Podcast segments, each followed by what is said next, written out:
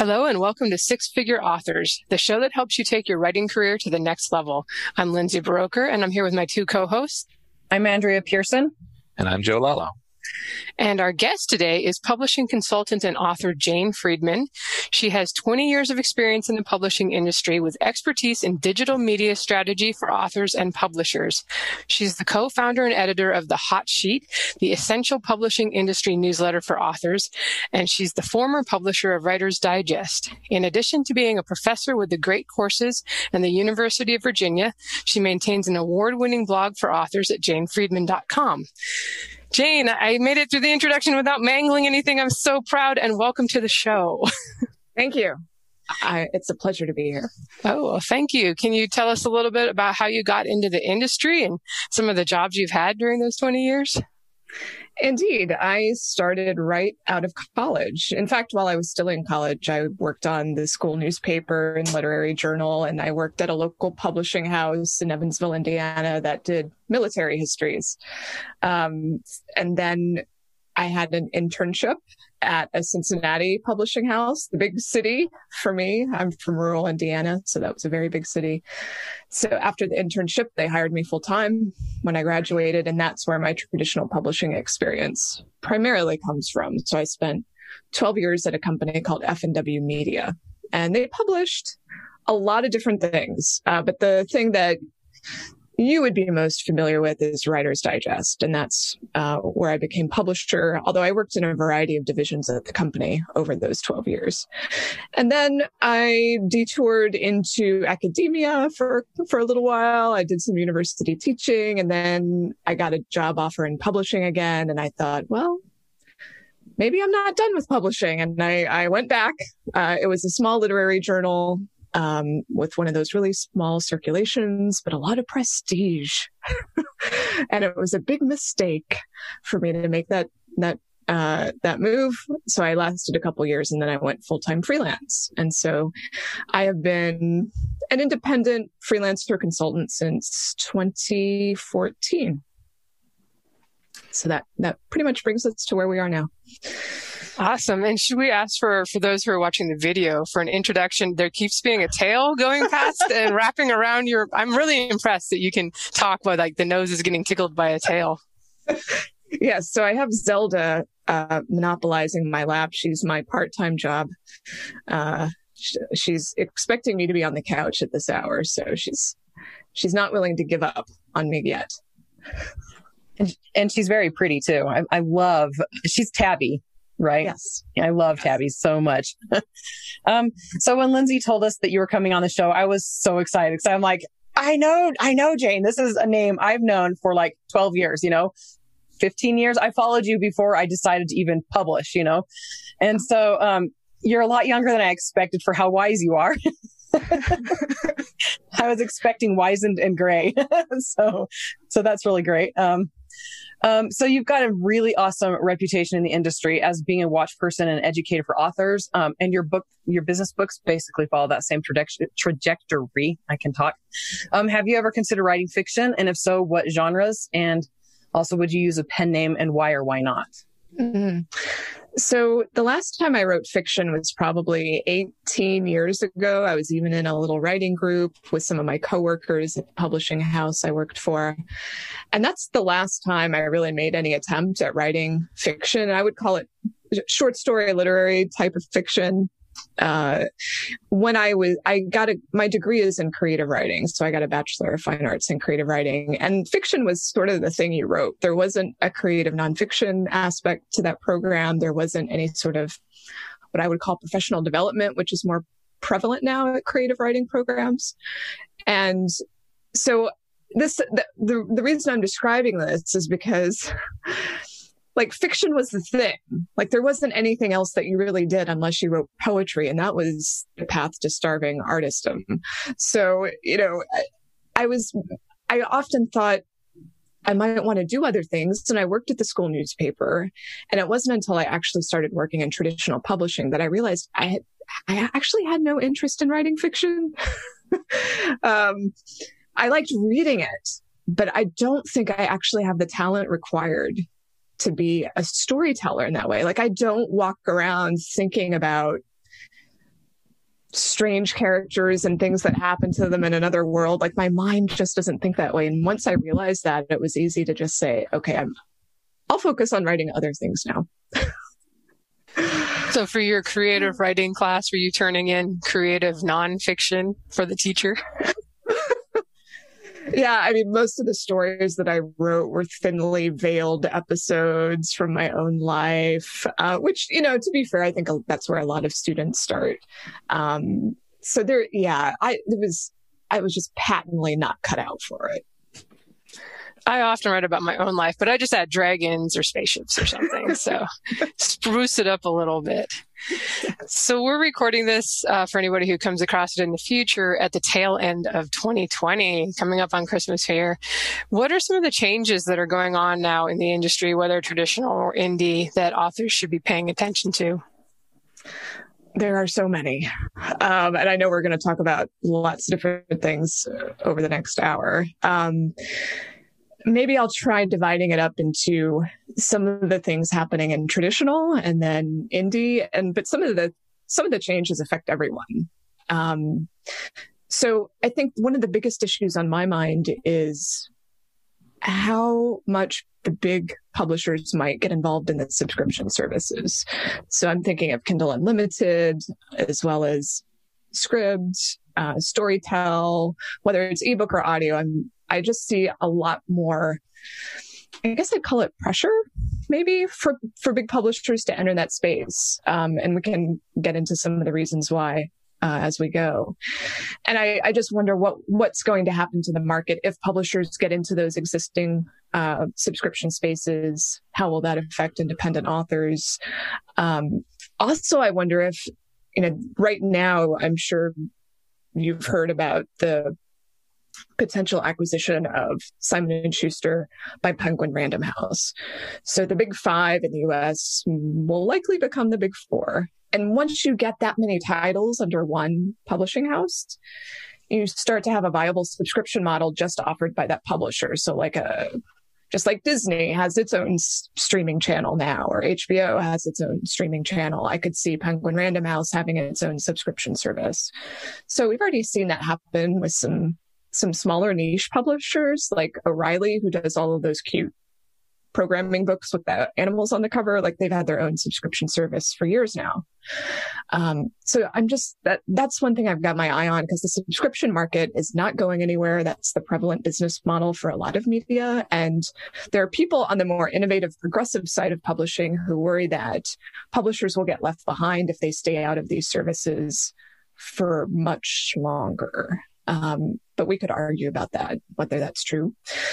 Um, the other thing that's heating up is the audio market. So there are lots of things happening with Spotify and Audible and Apple, and they're all like making, I'm sure you've noticed, they're all making like these big deals. Maybe you recently got Audible's invitation. Was it Audible? Uh, I think it was Audible to, or yeah, Amazon invited podcasters to join their platform. So everyone's trying to like grab all the content and do their own originals or exclusives. Um, and so there's this question of whether companies like Spotify are going to get into audiobooks. Are they going to start uh, buying up talent? Are they going to get into narratives? And it's just an open question. Um, and then just looking at how COVID has affected things, I've kind of ignored that up until right now. But, you know, independent bookstores are certainly in a precarious position. Actually, not that many have gone out of business yet, but I think they're going to try and hang on through the holiday season, because that's the best season for just about any retailer. So January, February will be, it'll be very interesting to see what happens. Do some of them then close up shop? Um, are they going to survive the the pandemic? Um, and if they don't, does that business just go straight to Amazon? Um, which of course concerns publishers greatly. So those are, maybe I'll pause there. That's, that's probably a lot to chew on already, but those are some of the issues that I think have cropped up in twenty twenty and are going to be, I think, important in the year ahead. Yeah, I wonder if uh, to some extent the traditional publishers, publishers by insisting on keeping ebooks priced so high, have maybe done it to themselves a little bit. Like, being pressured into the subscription services where you can get a whole bunch of ebooks for ten dollars instead of one. Right. Oh, there's no question that their pricing has hobbled them in so many ways. Um, and I think part of it's to prop up the print market. Um, and, you know, to, and also to protect some of that bookstore market that still exists, but it's such a small percentage now of sales. Um, I don't know how much longer that strategy makes sense. Yeah, absolutely. And, um, You, you mentioned this a little bit. We'll, I'd like to talk a little bit more. We recently did an episode about audiobooks, and uh, over the course of the last few newsletters, you mentioned a fair bit about the subscription and streaming services uh, getting involved in audiobooks. Like, what do we know about that right now, and what should we know about that? I think the most striking thing is that audio is still just... I think in it probably in its infancy um, as as a business model. Um, it's still being figured out exactly how how the monetization is going to work on a subscription basis. I'm not sure that the Audible model is going to win the day, uh, which is pretty scary for the U S and U K publishers, which are used to unit sales. But if you look into the Euro- European markets, especially with Storytel, if you look at the Nordic countries, you know, that's, uh, they pay based on time consumption. And, you know, like they get paid a certain, like, I don't know what the rate is, but say like twenty cents a minute or something. Um, so it's, it's not like Audible. Um, but when Audible launched its new service in Spain, that was based on a Storytel model, which is paying for time, and an unlimited model. So I just, I, I think that the currently in the Nordic markets, those publishers are seeing more than half of fiction, uh, half of the revenue coming from, from places like Storytel. There are other competitors too, and there's not just Storytel, but it just, I just find that incredible that there are certain countries now where audio outsells every other format. And it's, it's also opening up the backlist for a lot of authors. Their authors are, I, they're fighting, you know, in the market to have their publishers put out their backlist in audio because they know that it's money on the table, left on the table if those books aren't available to consumers, because that's straight where they go if they've enjoyed an audiobook by the author. Um, so yeah, that's, that's at top of mind, exactly how the economics of it are going to work. Um, Storytel certainly, it keeps beating its growth projections year after year. It's entering into new markets. It's so far avoided the Anglophone markets. Um, I don't think it has any desire at the moment to take on Audible. uh, I can't blame them. Uh, but I do wonder what Audible is going to do, especially if Spotify or some other services um, start to encroach on its territory. And uh, would you say that this is a sort of situation where publishers are gonna ha- going to have a leg up, or is it going to be an even playing field with indies on this sort of thing? It's hard for me to say because I don't... I'm not... Here's where uh, a dirty secret of mine comes out. I'm not an audiobook consumer. So I'm not familiar with like searching for titles through Audible. I don't purchase through Audible. I don't use Scribd. I don't use Storytel. So my my understanding of discoverability on those platforms is limited, and I would love to hear from you guys on what what you're seeing, indie titles versus traditionally published titles in terms of visibility, and uh, particularly on Audible. Um, So I don't, I guess I don't know. That's the, the straight answer to your question. I'm not sure what will happen. Yeah, I'm not much of a consumer of audiobooks either. Sometimes I do, but it's very rare. So I'm always like, oh wait, audiobooks still exist. um, okay. So you attend a lot of events, both in person and virtual. Um, is it important for authors to go to book fairs, conventions, and other events? And if so, are there any you feel would bring the most value to those on a time or money budget? So I'll open my answer up by saying that on a personal note, like when I started in publishing, um, I was probably the lousiest networker. I did not think about events or conferences as important to my career. Um, it's something that just kind of evolved because of the unique position I ended up being in at Writer's Digest, uh, which for those who might not know, Writer's Digest loves sending out its staff to conferences to speak. And it also hosts its own, its own conferences as well. So if you were going to be a part of that staff, you were going to be involved with conferences. So it would have never been like this natural thing that I would have gravitated toward. It just didn't really fit my personality. It was like extreme introvert, not knowing how to engage at parties, this sort of thing. But one, like looking like looking back over my career, I can see how much this, because I ended up going to maybe six, seven, eight conferences a year in the mid two thousands, and that that frequency has only increased with time.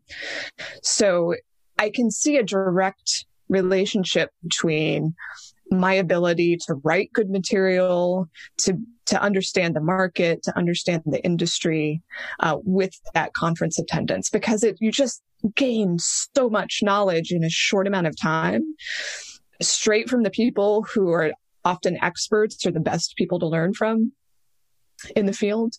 And you also get a, a lot of, if you're listening to panels, or you often get a three hundred sixty degree view as well, uh, although it will depend on the conference. So it's, even though I wasn't, I still wasn't the best networker, um, the learning was just, it was like rocket fuel. Um, and then, of course, what happens is that even if you're a bad networker, you can't help but form some relationships despite yourself. Um, and, you know, whether you're speaking or an attendee, there are people that you keep in touch with. And this is where social media was magic. So, you know, this is social media entered into my career about ten years then. And so that allowed you to stay in touch with people you had met, or if you saw or engaged with someone on Twitter, you would then solidify the relationship at an event. And so that just amplified the effect. Um, I had two business partners. Uh, I used to have a business partner on The Hot Sheet, my paid newsletter. I had another venture with a with a partner, and they were people that I met at events or met through social media, and it was just that that exposure through that through networking um, that those relationships happened and really helped my career. So that's, I guess, a long-winded answer to. Yeah, is it important? I think your your progress will just be slower if you don't go to events. And I think it's also very lonely, not and and not to mention that launching a book, typically it takes the support of a community, or you need ideally you have some other authors who are involved in that, or you're learning from what other authors are doing rather than trying to figure it out on your own. Um, now, as far as which events, um, that you should go to or skip, I think it's so individual. It depends on the stage of your career, the genre you're working in, if you're indie or traditional. So, but I think you have to really look closely at the program, um, at the roster of speakers. Do they kind of align with where you want to end up? Uh, it's, and it, it's important to kind of see if you can suss out the values of the conference and what they're trying to emphasize or promote. And Andrea, I know that you host a range of events. I think you have a, I, I listened to this podcast when I actually listen to podcasts, which is during the pandemic, hasn't actually been frequently, but when I'm in a car, yours is the podcast I listen to. So I know, Andrea, that you have events because you've talked about organizing them. Um, So I imagine that you are a proponent of of going to events. I'm I'm an extrovert. I'm like people, people, people, people, people, people. No, but I'm gonna say, like, I think what you had to say is very important, but even for not just nonfiction, but for, you know, creative writing, like it it just really jumpstarts your knowledge, and listening to people who've been doing it for years, and they can tell you like things to avoid and or and the rules, and if you know the rules, you know which how to break them and things like that. And I just learned so much in my very beginning years by attending events. And then Lindsay says I'm like her dog. Um, extrovert dogs. Um, are there any warning signs that people should watch out for? Um, I'll, I'll just share really quickly an experience I had in the very early beginnings. Um, I, I ended up paying like over one hundred dollars to go to a seminar put on by a very well-known editor in New York publishing. And it was so awful. Like it was just absolutely horrible. And she was, she was, gave horrible advice. and was not organized. And it was just a huge waste of money. And it was my very first in-person event. And so I'm like, is there something I could have, oh. you know, watched out for, or any of our listeners, mm-hmm. something like warning signs, anything? Wow. That's terrible that that happened. Um, I think anytime you, so was this just a one person, like a one, a one editor event, like that she was the star attraction, or he, yeah. or, yep. okay. Yeah. I think those are actually the riskiest. um, cause if, if you have an event that has, you know, multiple speakers, you know, it, there's always going to be, even if the organizers do a perfect job, there's always like a dud or a few duds. Um, and so, but, that's okay, because there's so many other things that you can, other people you can listen to and learn from. There's usually a variety of activities. So I find that this is, um, this is probably very unfair of me, but I'll say it anyway. I find that the likelihood of you wasting your money, uh, probably, uh, increases in direct proportion to the bigger, bigger and wealthier the city, and the more associated it, it is with publishing. So I would be especially wary of events taking place in New York, um, or any other publishing center, because I think that people in New York publishing in particular, or people who have reputations or prestige or status, they're trafficking in that, and they see a way to, I don't think they're They don't see themselves as bilking people out of their money, but they're they're trading on reputation rather than maybe some other things that are even more important. So I should probably stop there before I get in trouble. That's awesome. As we get Jane blacklisted from all future publishing conferences. Um, I did want to answer you. Had, we were talking about Audible and how authors are discovered there. And it, really, you're not, unless you're already selling a lot of books. They do have the also bots, but whenever I surf through the carousels, it's only like ten books, and it's super popular, a ton of, you know, stars and stuff already. So that's, that's kind of the challenge as an indie with audiobooks is, you know, you, you have to invest more money in it, unless you do it yourself in your closet, and, you know, and, and then you're investing time. And it's, you know, I'm looking forward to hopefully being invited someday to submit to Spotify, because I feel like just what I know from the music side, that that's probably going to be a decent discovery tool, possibly. Mm-hmm. Um, so I guess we'll see, but right now it's tough. It's like you basically try to sell a lot of ebooks and hope that people click on the audiobook link on your book page on Amazon and sell some audiobooks that way. Okay. Yeah. So that's, that's fascinating. I mean, there's a company, I, I'm probably going to mess up the pronunciation. Zebralution, I think is, it, it's a U K based company, and they're trying to take books, although albeit it's nonfiction, I think for the most part, and put them into Spotify, into playlists, um, trying to like wedge books into, into a place that they're not, enti- they don't entirely fit that well yet. And I, I'm hoping that Spotify, Spotify does something that would be more welcoming of that type of content, that would make it a little easier, because I think you're right about the discoverability piece. Now, the money piece, I, I don't know. I think that's what folks are worried about, since there's all these horror stories about Spotify and how much they pay musicians. Right. That's kind of what I'd be hoping to trade. Like if I got a bunch of new fans by not making a lot, but by having my stuff there, and then they come and buy the permanent mm-hmm. copies, well, you know, we'll have to see for, you know, for sure. And, but I, I am just curious about that, because I know like with Pandora also, it often selects things for you based on your tastes. And sometimes you do get songs that are obscure, and they're not necessarily just the top twenty. So maybe there's hope, you know, if somebody's out there looking for sci-fi romance with, uh, humans instead of aliens, that that particular niche that will help them find them. I don't know. um, are you finding that, you mentioned with publishers, you know, being pressured into possibly K U and the other subscription services? I, I know I was advised, like if I wanted to sell more audiobooks, to put exclusive content in the audiobooks, like maybe a Q and A or interview with the narrator or something afterwards. Um, are publishers thinking of that at all, to like preserve paperback sales, or is that something we should be thinking about with all these subscription services, like make, have another product that is sort of the pre- the premium versus like, this is almost the free ad supported kind of product. Mm. Let's see. It's, it's something I haven't thought about. Um, I do think publishers are looking at, I don't think they've gotten that, like, I don't think they've seen uh, cannibalization of sales yet. Um, I think for the most part, audiobooks have been on top of what they currently enjoy in terms of at, at least print sales. I, it's possible that there might be some attrition in ebook. Um, I think they're also finding in some cases that people like having both the print and the audio, as this can be especially true in, in nonfiction. So yeah, I'm not, I'm not sure. Um, yeah, I don't have a good answer.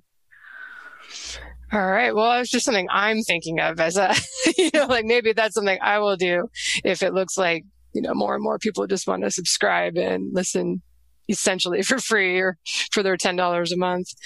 Um, you had mentioned COVID earlier. I'm just curious what kind of changes you've seen this year with the publishing industry and if you think they'll, those changes are kind of for good now. So the biggest change by far is that sales are through the roof. Uh, on print and digital.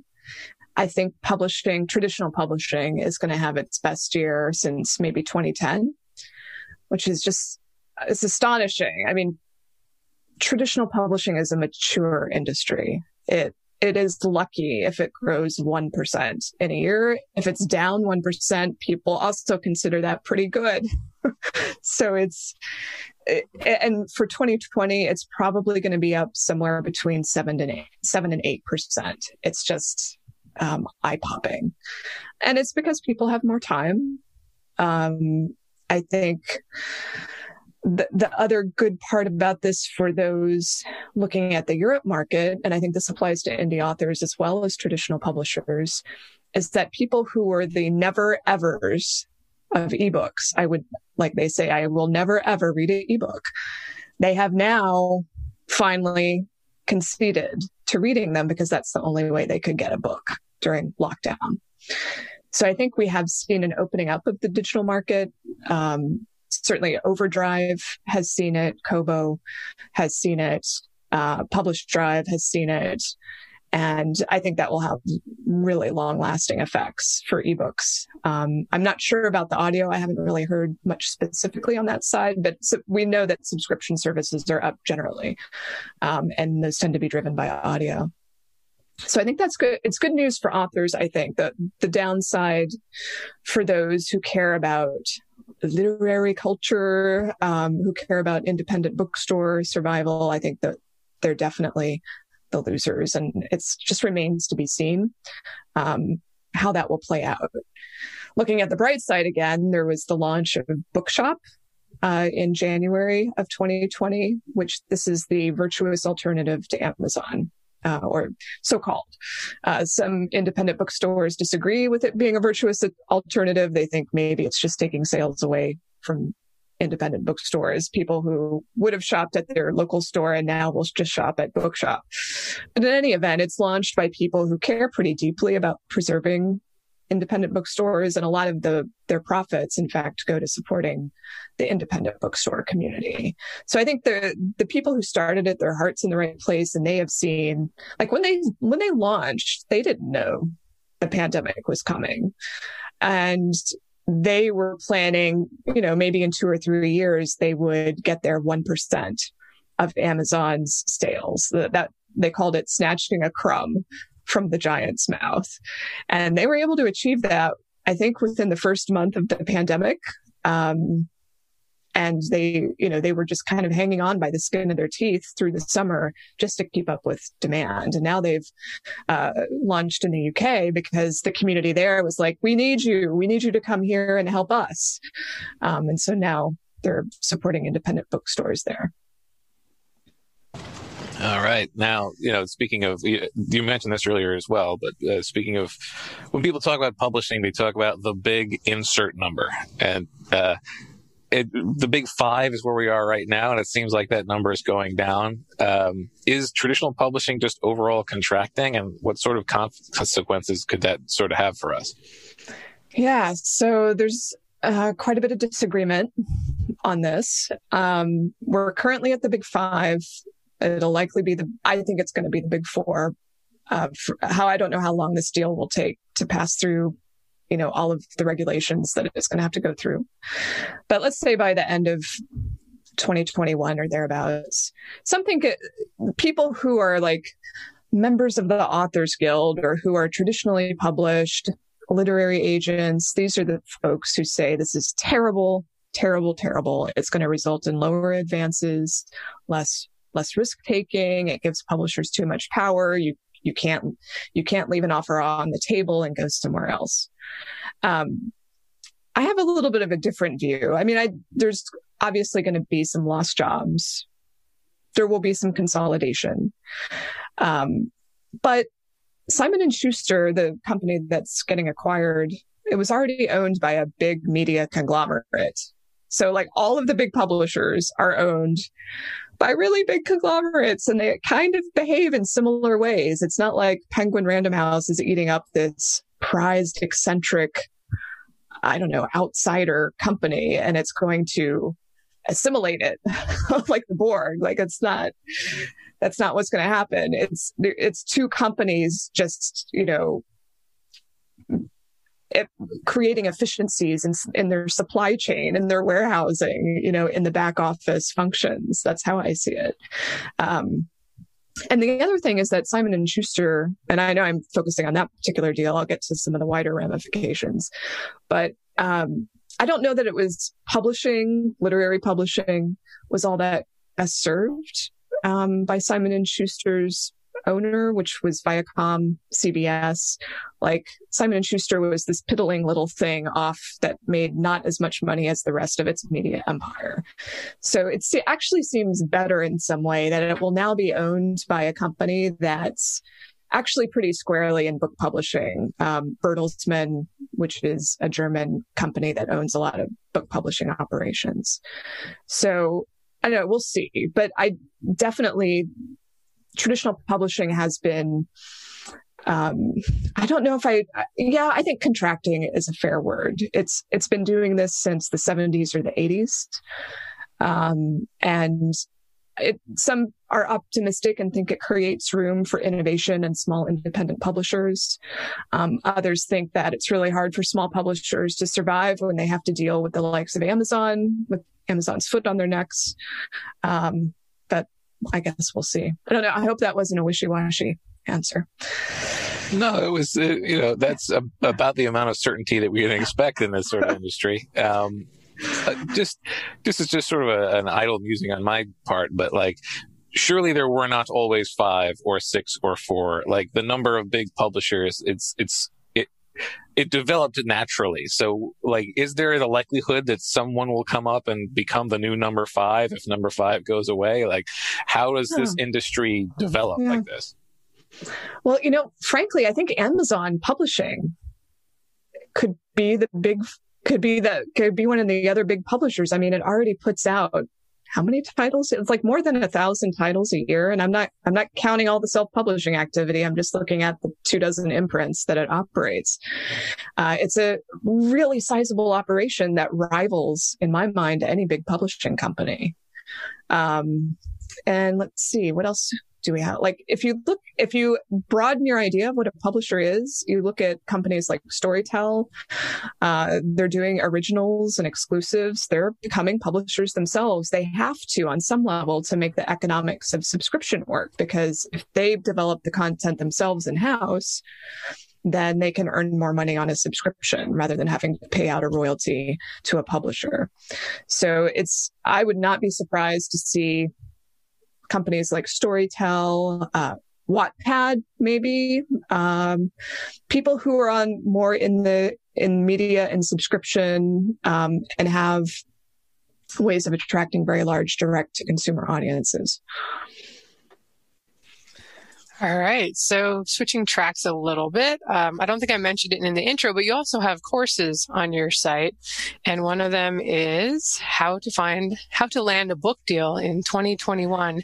For those interested in the traditional, traditional publishing world, what has changed in recent years? And Is it still worth trying to get an agent and a publisher now that we might be down to four big guys and Amazon possibly? Yes. Um, I, I think it's still worth it depending on what you want out of, out of your career, what you, what you want out of traditional publishing. If you, if you have eyes wide open, in other words, like you understand the game that you're entering into and how it's played, and you're willing to take advantage of the publisher as much as, as possible for your own purposes. Um, so if you, like, if you're trying to launch a New York Times bestseller, if you want, um, especially if you're a nonfiction author in one of the major like self-help, health, parenting, business sort of categories, if you're a literary fiction author, which I think is really hard to get traction for if you're self-publishing, uh, if, if you're a poet, if you're writing a memoir, if you're writing this sort of like book club fiction that Reese Witherspoon picks, like these are all the sorts of books where I think traditional publishing really understands how to make those books, package them, get them in front of the right people, break them out. Um, both for good and ill. I think we saw how they can do that in a marvelous way that is also disastrous with, um, oh, I'm going to blank. It was the novel that came out in January before the pandemic about the immigrants crossing the border. Um, boy, brain fog. But I think I think some of your listeners may know what, what book I'm referring to. So that it got hugely criticized um, for not being a, a, a great portrayal of the immigrant experience. Um, so they can launch these sorts of books really well and push them to the top of the list by like, just kind of like sheer will and, and getting them spread as far as possible to all the influencers.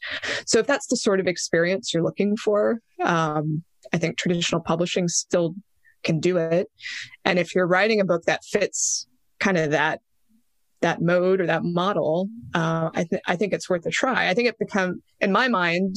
And I, I know that Lindsay, you have your own opinion about whether someone should self-publish first or traditionally publish first, which I think we'll get to.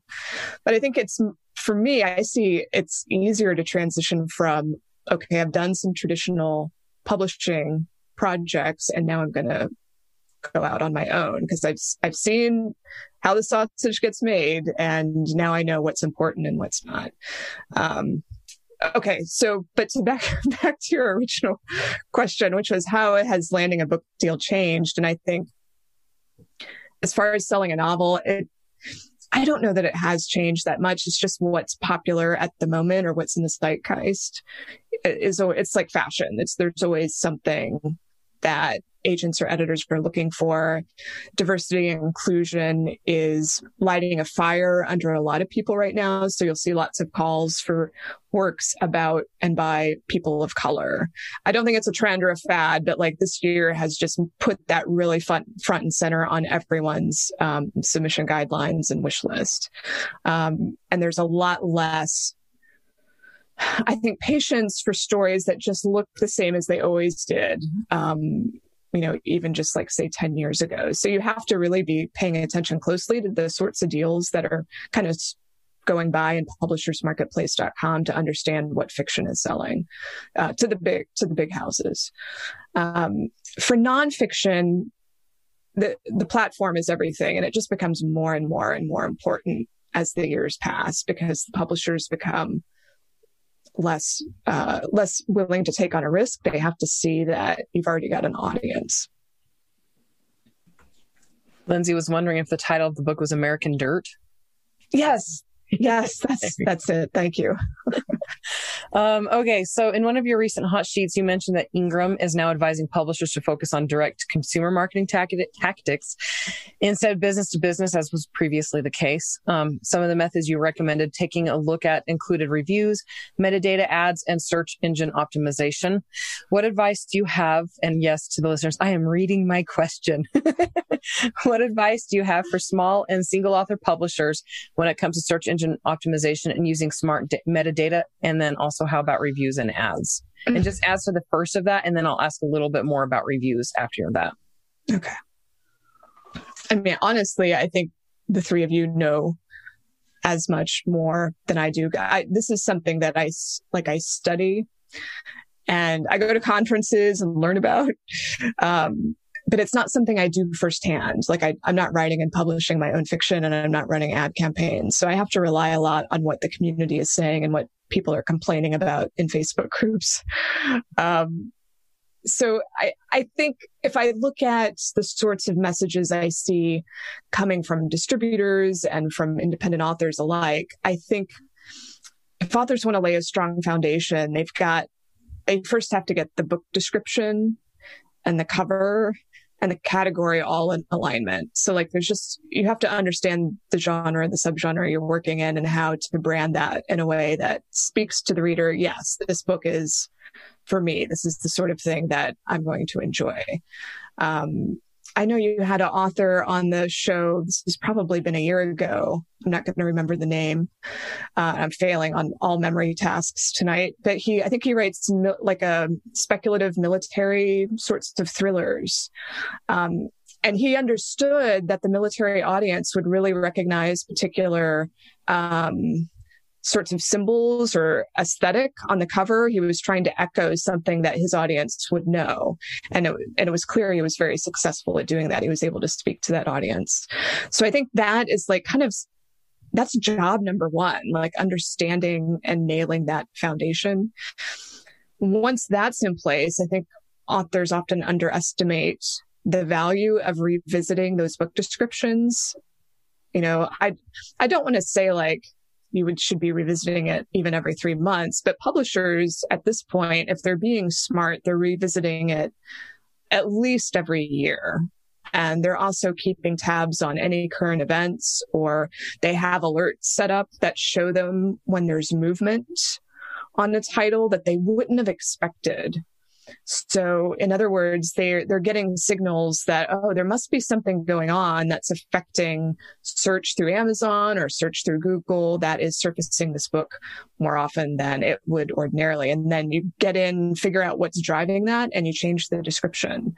Um, so those descriptions, you want them to feel fresh. They should reference things that are happening now. Um, so, and I think it's important for both fiction and nonfiction alike. Um, And let's see. Oh, the other thing I wanted to mention was as far as the advertising goes, I mean, it's clear to me that there has to be testing, it has to be monitored, and there has to be patience, like to see these campaigns play out. Um, but I don't, I know that for small publishers, they can see a lot of success by simply being really smart about what titles they're advertising against, especially titles that might be in the news and might be popping more than usual. Uh, there was a really good case study from Ingram on a, a memoir that gained traction because another memoir on the exact same topic was on sixty minutes. And so those small, it was a very small publisher took advantage of that by advertising this ten-year-old book against the one that was on sixty minutes. And they saw a two hundred percent sales jump, which then once the news cycle passed and that book wasn't in the news anymore, the, this old memoir still saw increased sales for many months out. So it raised the daily average after the ad campaign was finished. So it has really long lasting effects when you get it right, uh, a good ad. This is, yeah. This is very true. And I've noticed that myself. Um, Let's see. It was actually Joe who came up with American Dirt. I feel bad. I was like, Lindsay said it because I wasn't reading very well. Um, and then Lindsay, did you want to say something? No, I just forgot you had a second half to your paragraph question. Oh. I, I do. And it was Jason Onspach or Onspach. Bach, yes, that's yes. right. Yes. Um, okay. So my other part of the question was, so reviews, I did ask about those, but what role should paid reviews play in a successful author's business plan? So I'm like talking like, you know, Kirkus, things like that.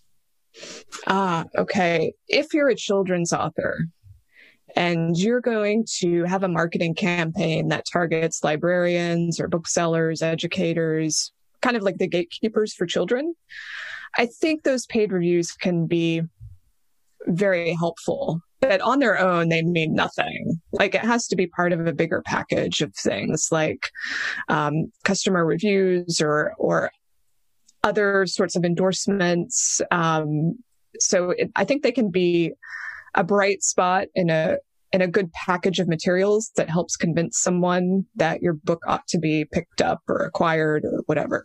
Um, but for a genre fiction author, especially a romance author, I don't, I'm not sure I would be investing in a, a paid Kirkus review or a paid any review. Um, I, I often see authors who are putting out their first book and they feel like, I, I don't feel like I have a real book unless I have a review from a recognized review outlet. And I think that's just a, for me, that's a very kind of old fashioned way of thinking. I don't think that's really how self-publishing operates. So, Um, but I'm happy to be disagreed with if any of you really prize those Kirkus reviews. I've never paid for one. I'm always like, they'll pop, I'll pay the five hundred dollars and they'll think my book sucked. And then my ego will be crushed and my wallet also. Uh, so I was curious, and you kind of already answered this. Um, if you think, if somebody's thinking, I want to maybe traditional publish, but should I start out self-publishing and, you know, build a platform first? Like, how much are the agents and publishers going to look at that? Or what if you self-publish and don't sell anything? Is that going to be a detriment if you want to try to get a traditional deal? Yeah. So what do you recommend? Should people, if they're interested, should they try traditional first? Or I don't know, it's such a long process. That's usually why I tell people self-publish under a pen name. If you're worried about it, you know, try mm. to make some money first. And then yeah. while, you know, work on the traditional thing too, on another series or something. Yeah. I, if it's a genre fiction author and it's someone who's working on a series and, and I, I just, you know, I talk a lot one-on-one with authors and I just, I, I try to get a read on their energy level and kind of their suitability for being more entrepreneurial and for experimenting and just being capable of dealing with online marketing and being like very online focused. I also try to suss out their, how much they have wrapped up in the prestige or the status game that uh, tends to go along with wanting a traditional publishing deal or having an agent and these sorts of things. None, none, none of that is wrong, but you need to know up front what it is you want out of all this. And so I think that really affects your attitude, um, how you approach it, how quickly you give up. So I try to figure out the person's barometer on, on all these issues before making a specific suggestion. But to, to, to go back to where I was headed, a genre fiction author with a series, especially in romance or um, science fiction fantasy, it feels like, I mean, self-publishing is equally valid, equally viable if if you're willing to learn about kind of the business principles at play by like by listening to this podcast or taking any of the courses that are offered by some of the experts on self-publishing. Um, I think that traditional publishing offers kind of right now a much kind of slower career development experience uh, with not a whole lot of certainty, because I think the really depressing thing about traditional publishing right now is how quickly they will drop someone if they're not performing at a certain level. And it's just really heartbreaking because, you know, now I'll show my old-fashioned side. I think that traditional publishers should be nurturing authors, especially novelists, um, on some level, and helping them reach that point when they break out at novel four or novel five. Because, you know, it takes some work. It takes quite a few novels under your belt and out on the market before you're going, going to start gaining traction or momentum and finding your audience. So some authors, I find, they would really benefit from having that traditional publisher help shepherd that um, and get them on their way. And then others, I think, you know, you you have so you have the right energy. I think you're just better off going straight to self-publishing. And if you want to traditionally publish later, that's fine. I don't think it, even if you crash and burn as a self-published author, you can still go traditional with a new project. You can't expect to sell the stuff that failed, but with a, something new, sure, you can, you can go find an agent. You're not, there's no, there's no single book that's, I think, ends the career just because you chose the wrong publishing path for it. I feel like almost no authors that finish their first book want to learn the marketing. They're, you know, so they go to traditional publishing sometimes because they, they feel the publisher will deal with all that stuff. Mm-hmm. And it seems like if you get like a six figure advance, maybe they will. Mm-hmm. But what do you think? Are publishers still, are they spending money on new authors that maybe just got like a five thousand dollars advance? Or do you kind of have to learn the marketing either way you go? You have to know the marketing either way. Um, I do think publishers can be quite like I mentioned earlier, how they launched American Dirt into the stratosphere. And, you know, they spent at least a year on that campaign. Uh, there, there is another book that's been successful, Mexican Gothic. Um, I'm trying, I think it's on the New York Times bestseller list right now, and it's on a lot of gift guides. And I attended a a panel where the publicists talked about that book. And I don't know what advance the author received, but, you know, they did focus groups uh, at Um, like in Chicago before the book, long before the book came out, to figure out exactly how the cover should look. They did a a brand partnership with a lipstick company to develop a lipstick that went with the novel. They did paper dolls. That was a suggestion of the author. Um, it was a collaborative relationship. I mean, it wasn't the publisher just going off on their own. It was definitely collaborative and very successful marketing campaign. So when you For that type of book, I can see how a publisher's marketing support really makes a big difference. But how many books get that support? Like one a season, you know? So you are kind of betting on, can can I be that author that's getting the attention, that's getting the care? Most are getting kind of a rote sort of marketing plan, which would be like, okay, we're going to send it to the usual reviewers. We're going to send it to the usual outlets, media. We're going to give you a month of publicity support, and then we're out of here. Um, so then it's really up to the author to figure out, okay, how can I capitalize on the fact I've got a traditional publisher imprint on the back of my book? What doors can I open with that? Um, how can I make the most of it? Sort of uh, continuing with that thought, we're going to be talking a little bit about the uh, the business side of writing. And one of the things that's frequently been cited as an asset for a self-publisher is that we tend to have a lot more flexibility and nimbleness when it comes to marketing and promotion, because we're in control of the entire process. Uh, in a recent newsletter, you had a piece about what traditional publishers are doing now for marketing. Uh, what are traditional publishers doing now, and has it changed uh, recently? Yes. So this is, uh, when you read that piece, I wonder if you might have um, read between the lines that some of my exasperation with hearing publicists talk about how they're still trying to do pre-publication marketing during COVID, uh, which for those who might not be familiar with a pre-publication marketing campaign, this is where you blanket the world with advanced reading copies, quite literally, like you, and you, it's a beautiful, like, package you ship out. Like you've got an advanced copy of the book. They try to put things in the package that will be pretty on Instagram. And, but right now you can't do that. Um, they don't have access to the books in most cases because they're working from home. They don't have the resources and materials to create these beautiful packages, and where they would normally send the packages, people aren't there to receive them. So, uh, you know, a, publicists are really complaining about, what do we do when we can't spend our A R Cs? It's just like, seriously, like this is what you think your big problem is. And it, to me, it's just, um, it's, it, this year calls for innovation. And, you know, there are publishers who are innovating. Um, there are some who are doing some of the investment that they should have been doing for all along now, like email, newsletter, list building, um, being more thoughtful about, you know, the sorts of communication they send out to booksellers. Um, they're doing more vit- virtual events, of course, everyone is, um, and they are trying to be more nimble, although I don't think by a long shot they're as nimble as the average indie author. I mean, to be fair, they can't be when they're trying to manage, you know, it could be a hundred titles that they have coming out in a season that they're overseeing. So there's only so much that they can do.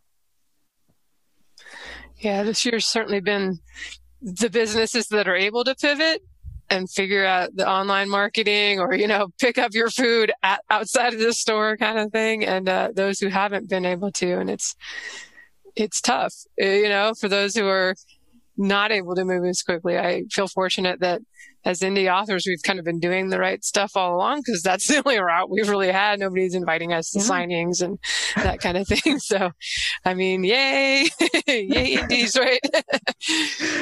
Yeah, I think indies have a really good direct relationship with their readers, and publishers are still still catching up. still learning what that's about. I think some of those smaller publishers that were already, like they already had a good foundation of direct to reader, direct to consumer communication, they've actually done really well because they people have been more willing to buy direct during COVID and to buy from smaller suppliers or um, because they realize the importance of it, of buying local or, or purchasing from a diverse set of people or places.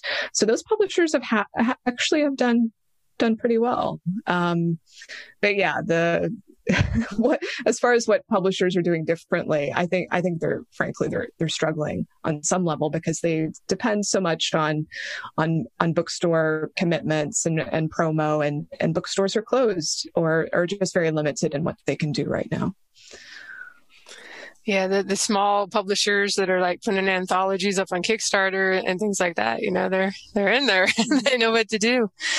Um, so I am curious, you have a course on ghostwriting too. And, uh, you know, I've known a few indie authors that got their start that way and like really learned how to be productive and sort of, I'll say the formulas, you know, not necessarily that you have to be formulaic as a ghostwriter, but I'm curious, like here at the end of twenty twenty, is this still... like, what are people doing to like get gigs? Is it still viable? Is the pay decent, or is this being outsourced to countries where people will do it for a lot less? Uh, yeah. So I, I can only speak to this on the traditional side. I know there's a lot of funny business that might happen on the self-publishing author side where there's lots of outsourcing to cheap labor in other countries. uh, just but judging on scandals that I see come up on Twitter. But on traditional publishing, usually there, there's a lot of ghostwriting that happens. Yes. Um, and a lot of it is unspoken, not revealed, and it pays really, really well. I mean, I don't think you could get a ghostwriter on a project probably for less than twenty to thirty thousand dollars, and that's on the low end. Um, but of course, it, it'll depend on the type of book that it is. Often, what happens is in traditional publishing, you're you have an agent who is kind of hooked into that, uh, knows who's looking for a ghostwriter, and, and they play matchmaker. Um, it's possible that you could have clients coming directly to you. It depends on where you live and what communities you're in. But a lot of the work tends to come through agents, at least as as the sorts of ghostwriting that I'm familiar with. Yeah, I've got a friend who's um, not a writer, she's but she's got this really incredible story that needs to be told. It's a mem- going to be a memoir, but um, fiction. Like anyway, the ghostwriter she's paying is charging sixty thousand dollars, and yeah. he's pretty yeah. good. So I'm like, well, that's a lot of money. I, yeah, yeah. That's to, that's a totally nor that's more like what I would expect um, yeah. for an average book. Yeah. Yeah. When gets, she, sorry. When she told me that, I was like, that's a lot of money. But then when I researched into it, I was like, holy cow, that's like average. Yep. Yeah.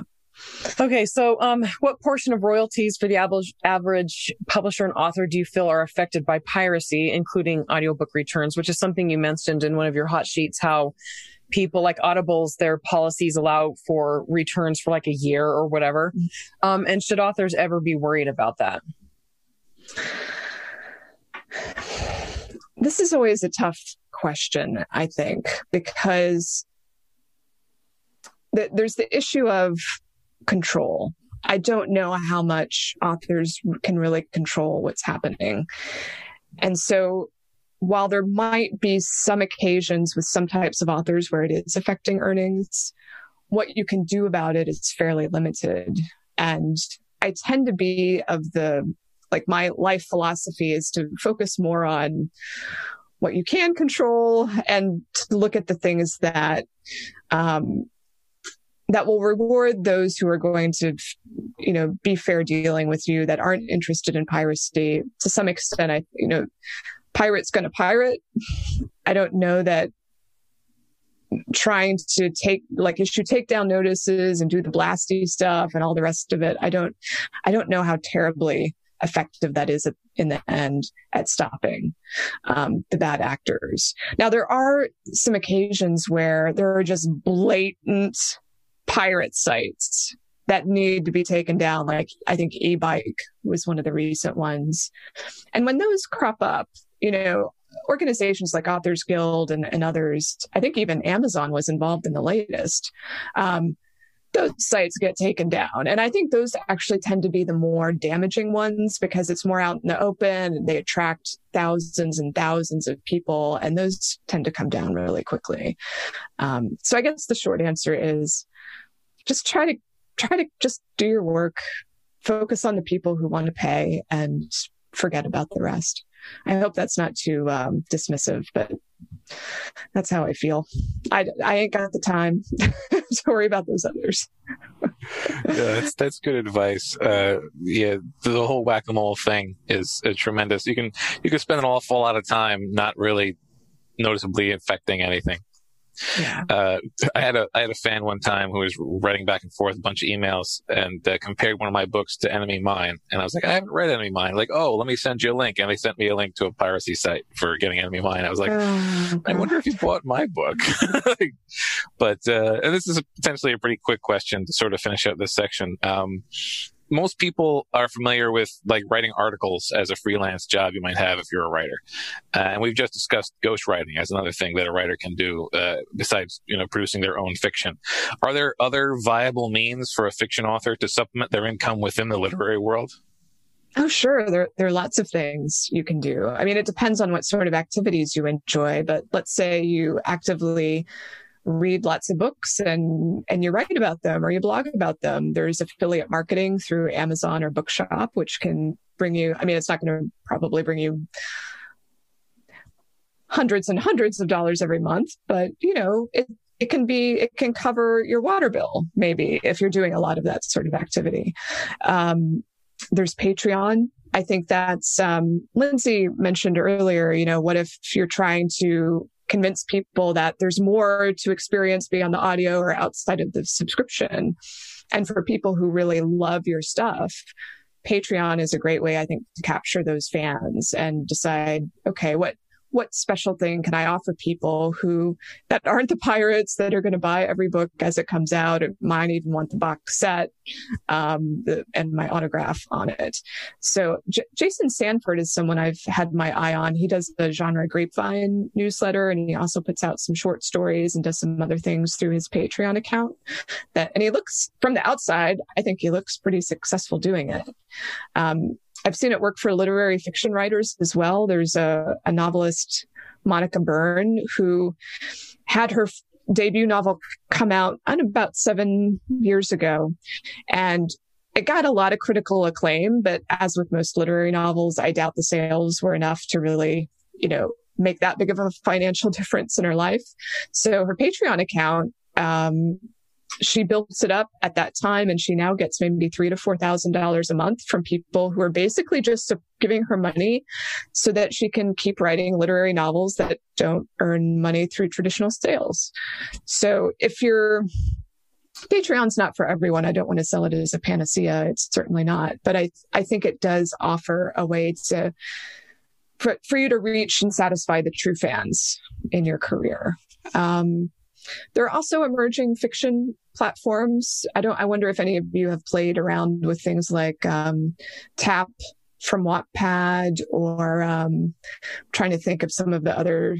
Uh, uh, Radish is another couple. Couple more that I've seen out there where it's it's more gamified fiction, and I it, it would be interesting. I think. Uh, you know, maybe you offer bonuses or premiums um, through those channels when you have a book launch.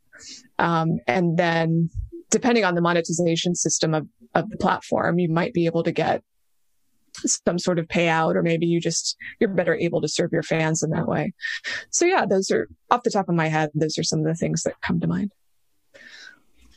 Yeah, we haven't had anybody on yet that's done Radish, but I've, I know they tried to get me at one point. And they've, but they've, I've heard of people actually making money. I think it's from the advertising revenue, and, and Wattpad also has gone that mm-hmm. way. Yeah. So yeah. If anybody out there is making some good money, let us know. We'd love to have you on. Um, I guess we should kind of wrap things up. Is there, well, thank you for talking to us this evening, staying up late. I guess your cat gave up or settled in your lap. I haven't seen the tail go by for a bit. She's on my lap. All right. Well, that's a good place.